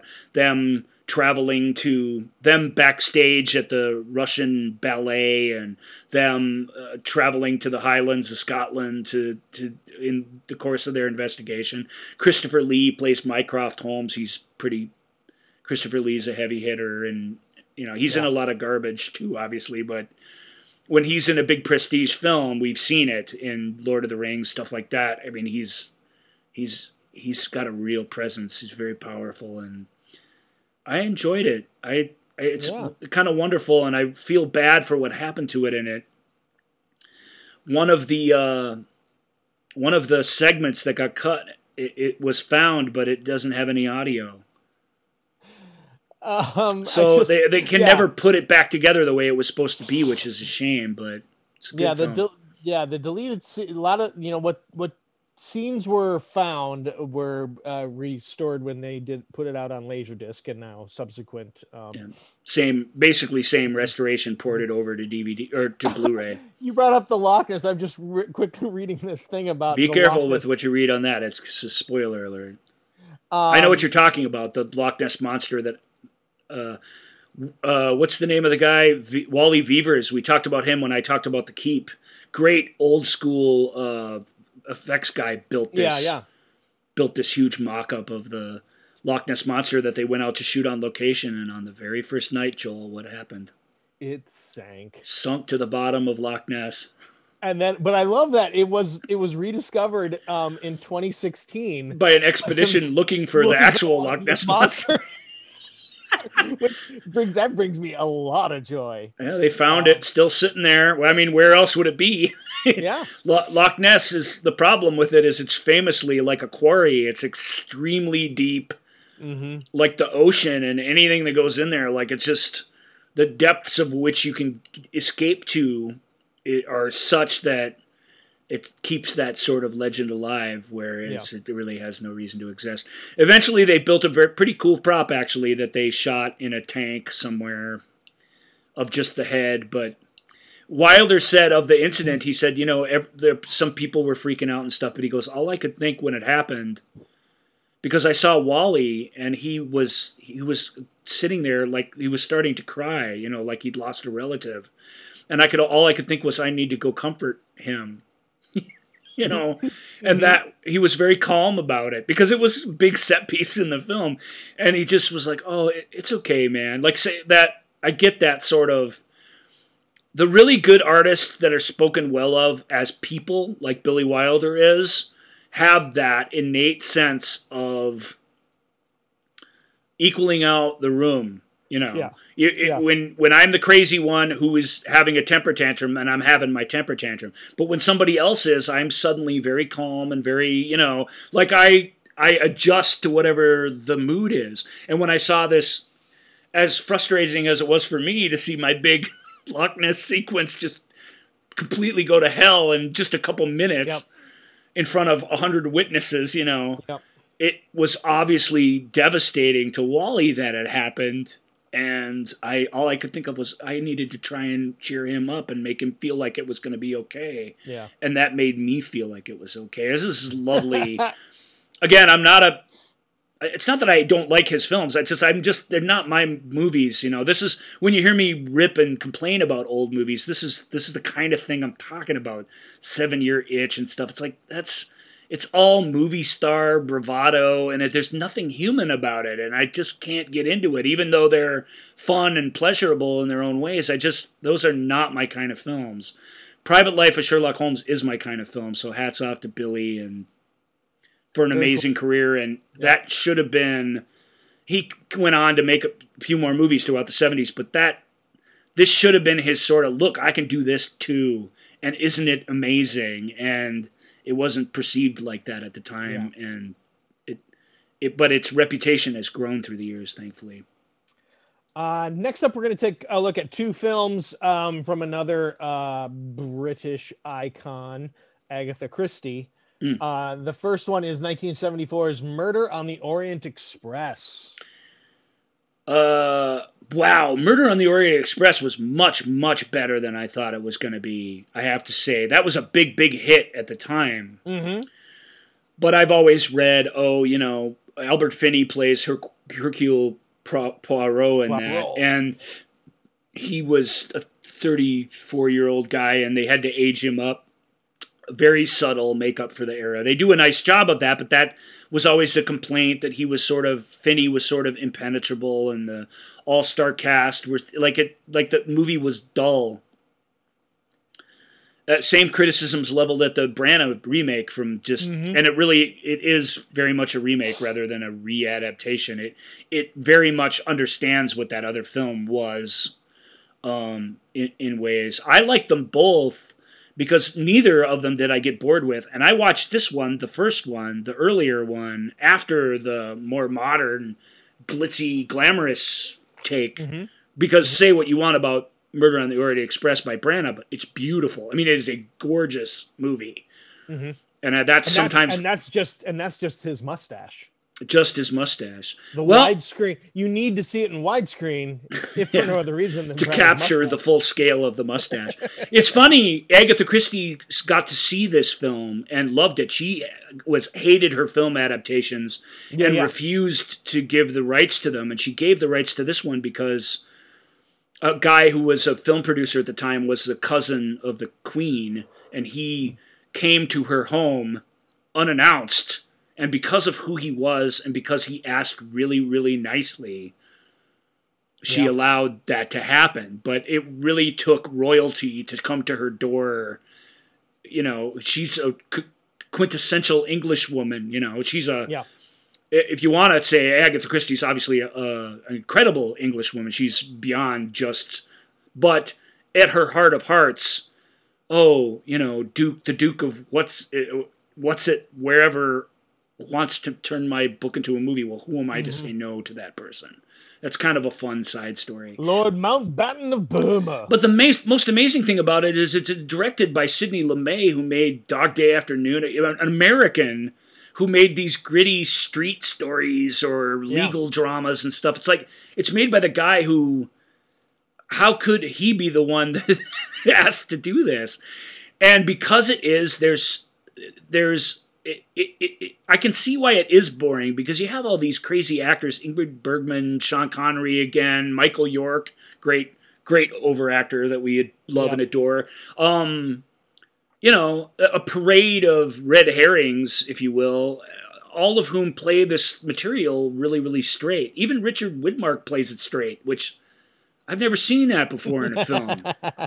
That's Sidney Lumet's touch. He wants these scenes to play out believably. He didn't want it to turn into a cheesy, vampy, you know, thing, and it doesn't. And because it doesn't, some people say it's boring. I say no, that's where the heart of the thing is. The film works because he keeps it all in check. He refused to have a wider train built to fit the cameras in it. He's like, no, we need to make it impossible for the cameras to shoot this stuff. You need to feel that claustrophobia when you're watching the movie. You know what I mean? yeah, yeah. And they were brilliant enough to say, you know, even though this is a murder mystery, we want the score to be buoyant and adventurous, and we want it to celebrate the lavishness of the era, which also brings this whole different personality to the film that it wouldn't otherwise have. Lumet says that, you know, he doesn't think it's his best directing job, but he said it was necessary for him to do it. He didn't. He said he didn't think he could have directed Network if he hadn't made Murder on the Orient Express because it it taught him so many things that he wouldn't have learned if he'd have stuck in his wheelhouse. Hmm. And I really, really like it for that reason. Death on the Nile. uh, sorry, Joel, Yep. if you had Nope, a se- yeah. if you had a segue lined up. Nope. and I, did not. Uh, just other than other than clearly the success of Murder on the Orient Express.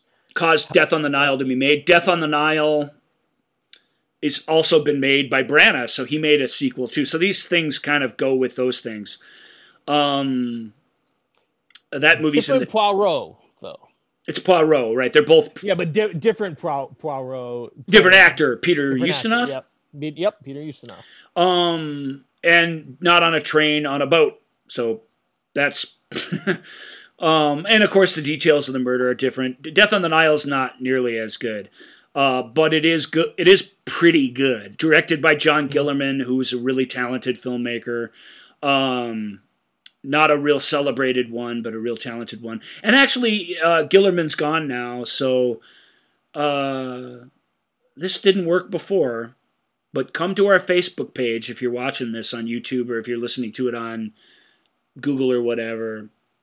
Tell us your favorite murder mystery. Just put it in the comments section of this episode. And uh, first person to do that will PM you, and we will give you a copy of the great 1984 Jungle Adventure with Tanya Roberts, directed by John Guillermin, called Sheena.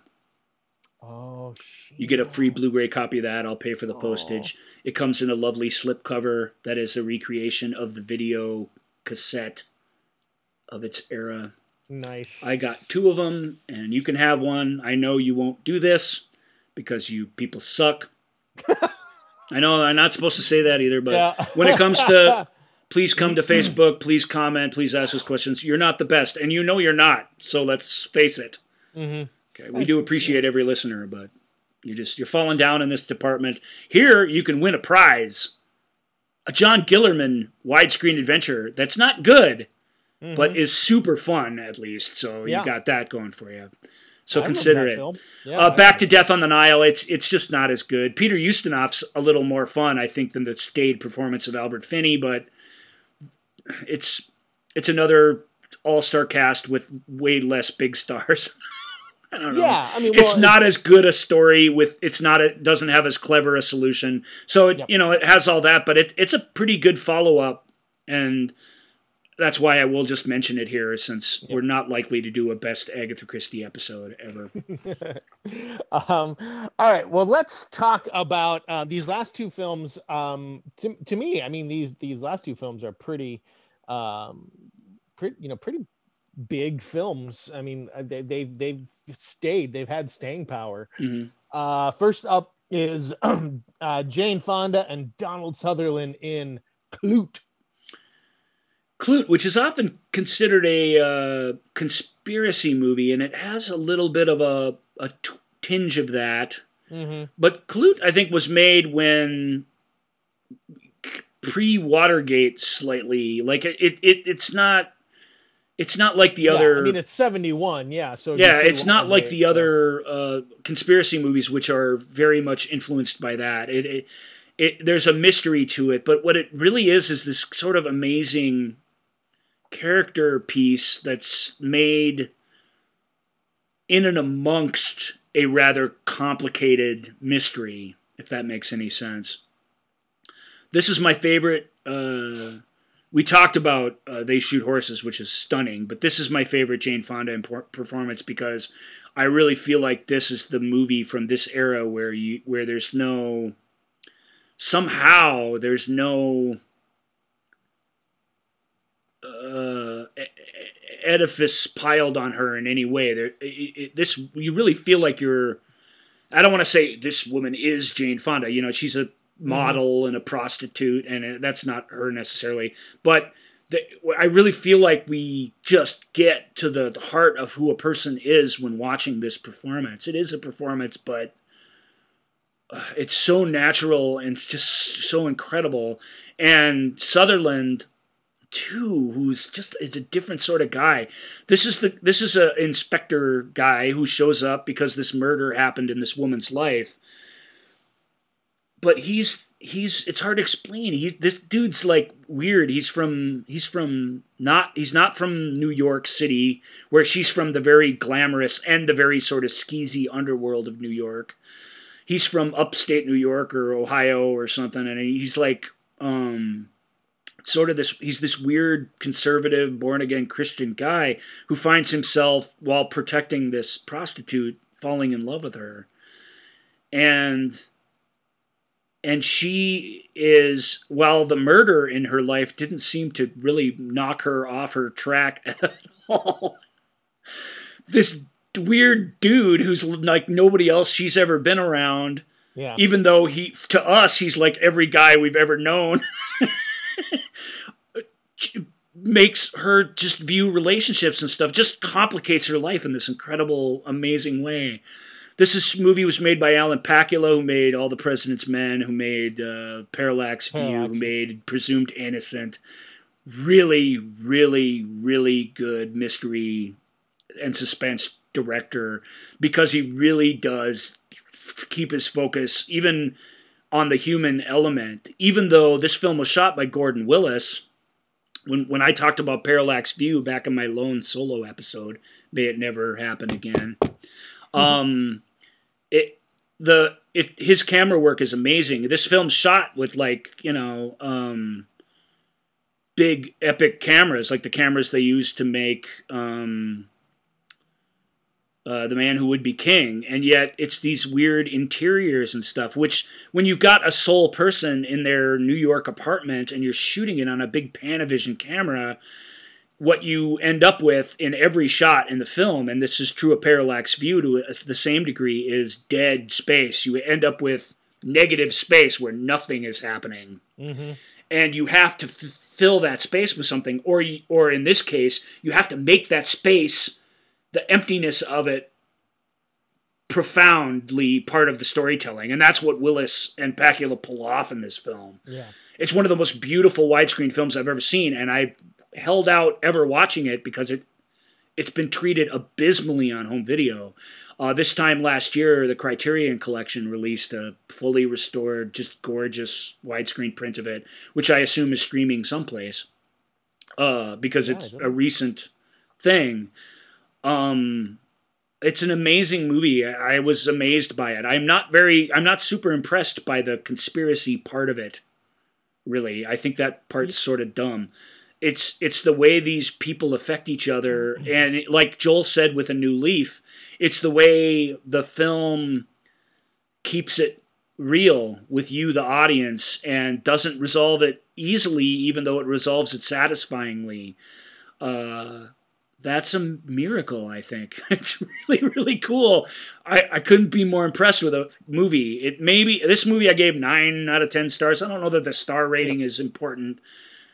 Maybe it maybe it is kind of perfect. Maybe I'll come to believe that. I got I came to it, you know, movie from '71. I came to it in here in 2000, winter of 2020, which is a weird time, but I love it. I loved it. Yeah, yeah. I, loved mean, it. it won. It won Jane Fonda her Academy. Uh, it won her the Academy Award. Rightly so. um, and and rightly so. Uh, th- this the the thing that I'm reading here it calls it Pakula's Paranoia trilogy. That's maybe a better term. Yeah. So just uh, you know, little um um ch- change of word. Uh, um, maybe it might be a distinction without a difference, but it's yeah. It's it Um, starts with her going to a, a casting call for models for this for some sort of print pictorial, you know, a Mhm. higher class gig than she gets some of them because she's gorgeous in it, but she it's it she's a model who makes ends meet by by uh, prostituting herself, and the way she compartmentalizes sex and that sort of thing is she there these scenes that she has with her um, shrink that are Mhm. amazing monologue scenes and storytelling scenes by Fonda. It's just really, really stunning work. It's it's Um, amazing. Yeah it's a it's a terrific film. Um yeah and you can you can rent it on uh amazon prime um for like three bucks to to watch it and, I and it's can't really I can't recommend it higher. And I mean, it's definitely very seventies, but the artistry involved in making it, and yet, d- despite how visually amazing it is and how it's got all these incredible ideas, um, unlike Parallax View, which I, as you know, I'm a huge fan of, but unlike that film, which is was written by not quite as clever people who were really trying a little too hard. It has that has a lot of silly crap in it um, despite it being visually powerful. This this film doesn't. It's got some high mo- tension moments, but it doesn't cross that line into.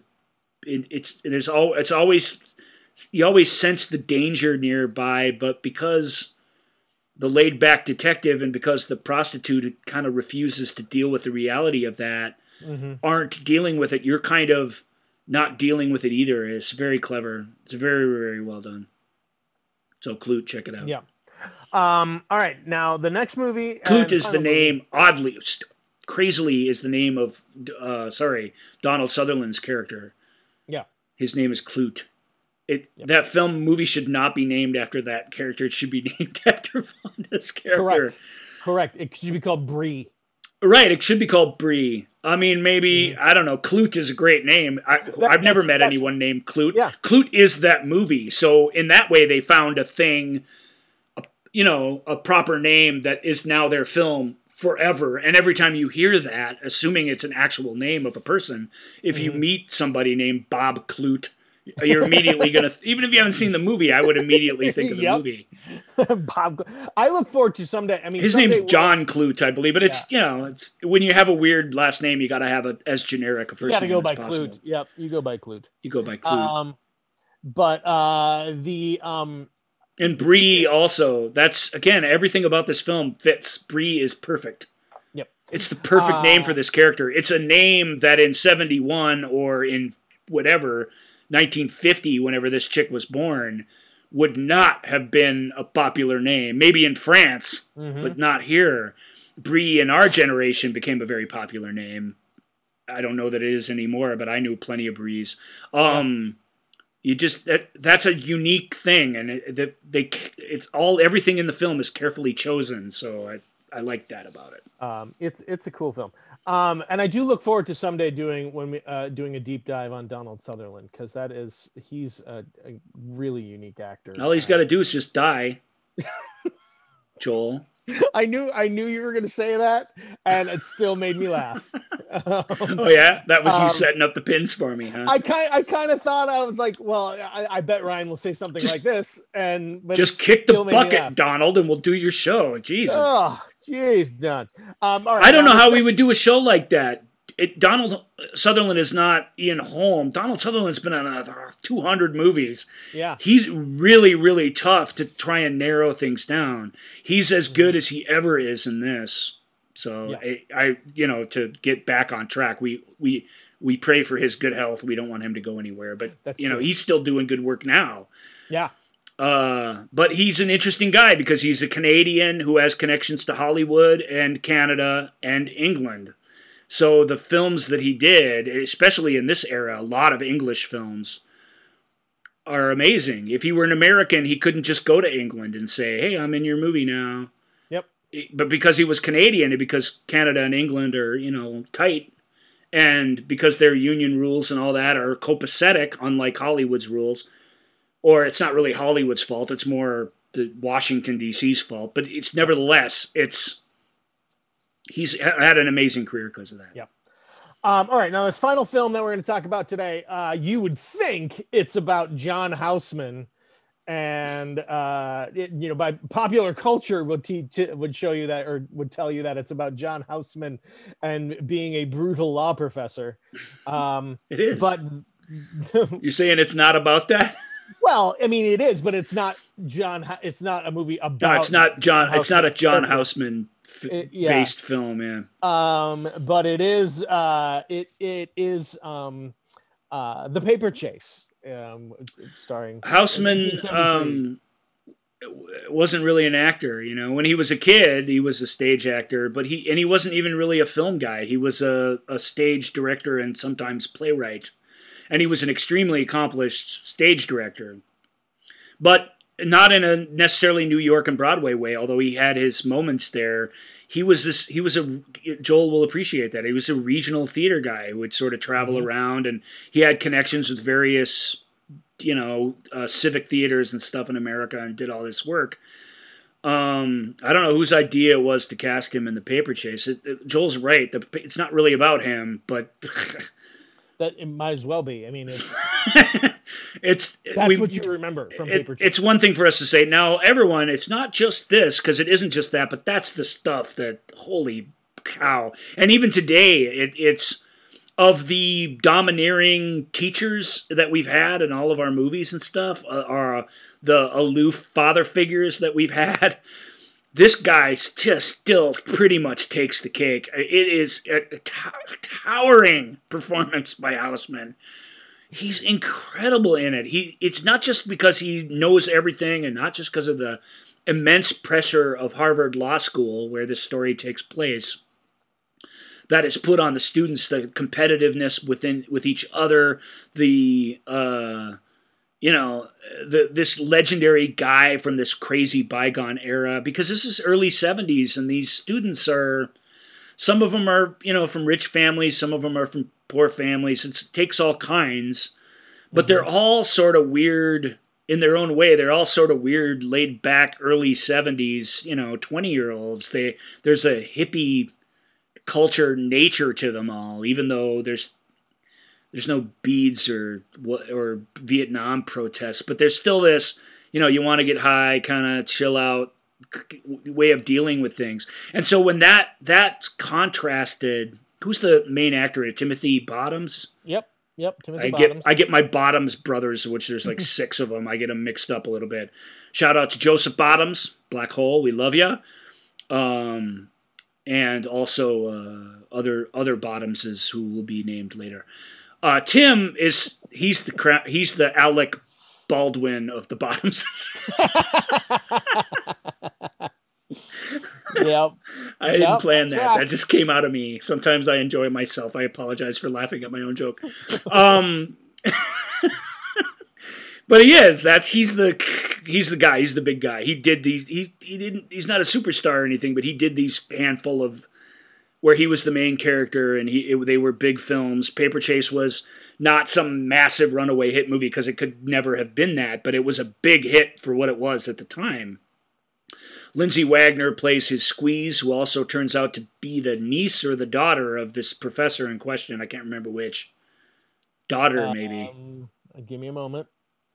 Uh, daughter. Yeah, daughter. And it's it, the movie's hilarious because this guy worships this dude and fears him like he fears the devil, and and he's dating his daughter unbeknownst to anybody. And it's not one of those oh they all show up at a dinner party together. Ah, There's nothing like that in the film. I don't think the guy ever finds out that he's dating his daughter, or if he does. He does it off screen, and his reaction to it we're not privy to internally. So we're led to believe by the end of the movie that he, he never really learned this guy's name, even though he said it hundreds of times in class.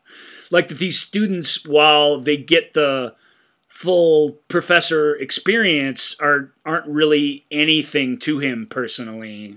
It's a stunning moment, I think, if you know what I'm talking about. And it was an actor choice to say his name, but to look down at his seating chart to see what it was before he says it. It's give give the man his statue. Truly, it's just amazing. But Bottoms is great. Ed Herrmann's in it. Ed Herrmann's always a great, especially he's a great old aristocratic type dude these days. He was a fantastic young aristocratic type dude back in those days. He's also in uh, our beloved Day of the Dolphin. Who's the actor? His roommate that is went on to play mean cops and stuff basically for the rest of his career and serial killers.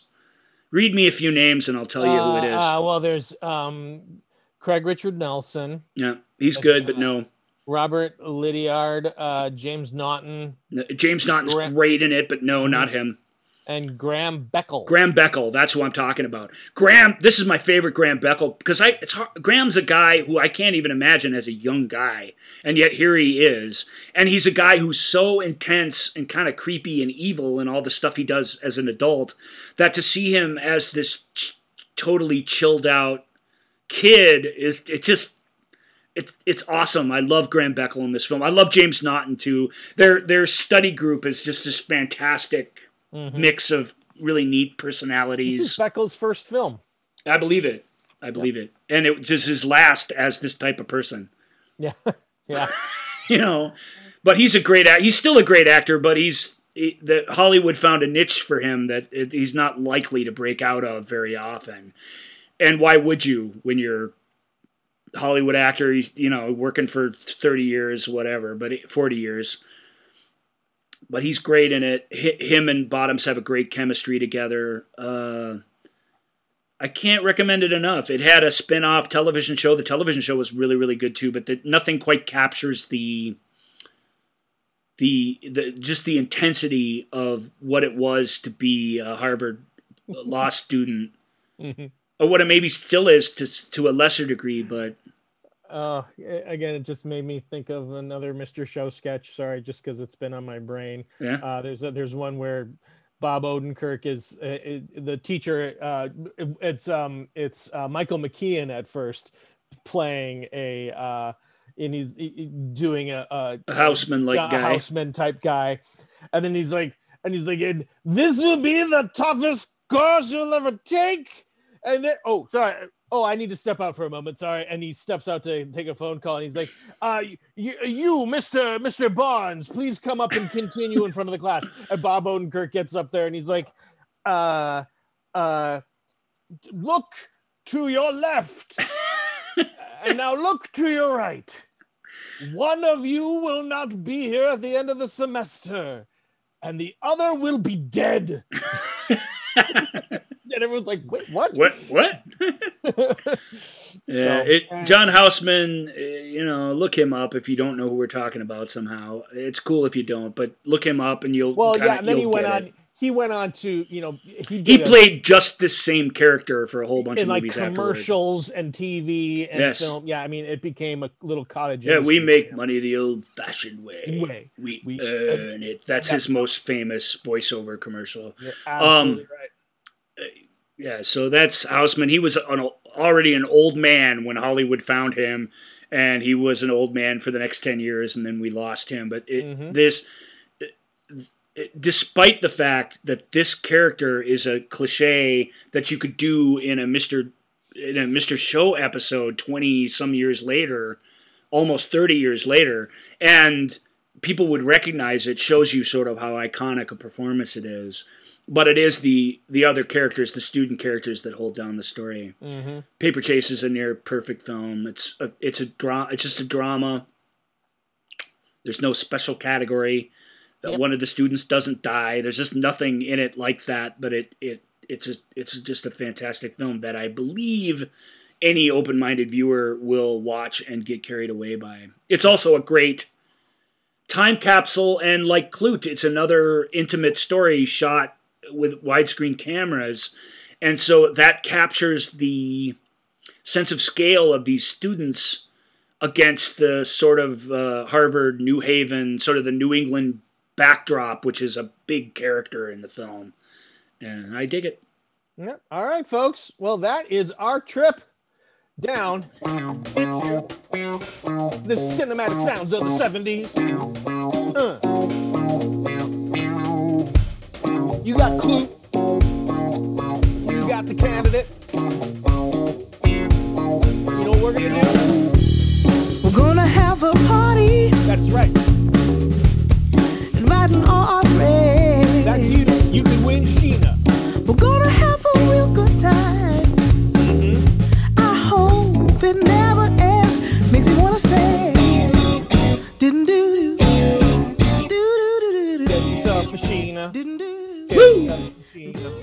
All right, folks. What do they got to do to win Sheena? They got to leave the comment of uh, what their favorite. Um, My favorite mystery is I don't know. Mystery just is, yeah. leave a comment saying Hey, I want the leave- Blu-ray. I don't care. Just prove to me that you listen to this. yes, that's right. And and uh, I said leave your mystery. I was gonna say murder mystery or Agatha Christie, but it's like Mhm. let's just you know what's your favorite John Guillermin film? Mine is uh, King Kong, 1976. Mm-hmm. Uh, it- I don't care. Just some reference so that I know you listened, and and be sure you want the movie. I mean, yeah. if none know, of you want this in your life, that's cool. I get that. no, People don't I collect movies like me anymore. Sheena, Queen of the Jungle, and I remember it being fun. I remember it being a lot of fun. I've never seen I it. I'm gonna I'm gonna watch it next week Yeah. Um. with Yeah, one I- lucky listener. Woohoo! Yeah. Play your cards right. You could do a live watch along with Ryan. No, I'm not doing that. Uh, okay, then never mind. it's got um, Connie Roberts in it, 1984. I'm not sure I want to be watching that for the first time with strangers. That's true. I won't elaborate, but it just certain Mm-hmm. things might happen. It's hard to say. That is true. There's that. Yep. Um. All right, folks. Uh, thank you so much for joining us for No this. show next week, so enjoy this one, and Yep. you got enjoy. you got two and, weeks uh, to leave us a comment. Rob Dunkelberger, feel better, my friend. we love you. Yep. Well, we love you. Have a good week, everybody. Bye, everybody. Am I supposed to play something here? I am. Keep waving, Joel. Yep, I will. Keep waving. I'll keep waving too. When I stop waving, you'll know it's okay to stop. Thank you for listening to The Movie Show with Joel and Ryan. Remember, all views and opinions represented in this podcast are personal and belong solely to the speaker and do not represent those people, institutions, or organizations that the speaker may or may not be associated with, unless explicitly stated. None of these views and opinions were intended to malign or deceive. And now, here's the producers, circa 1982, to play us out.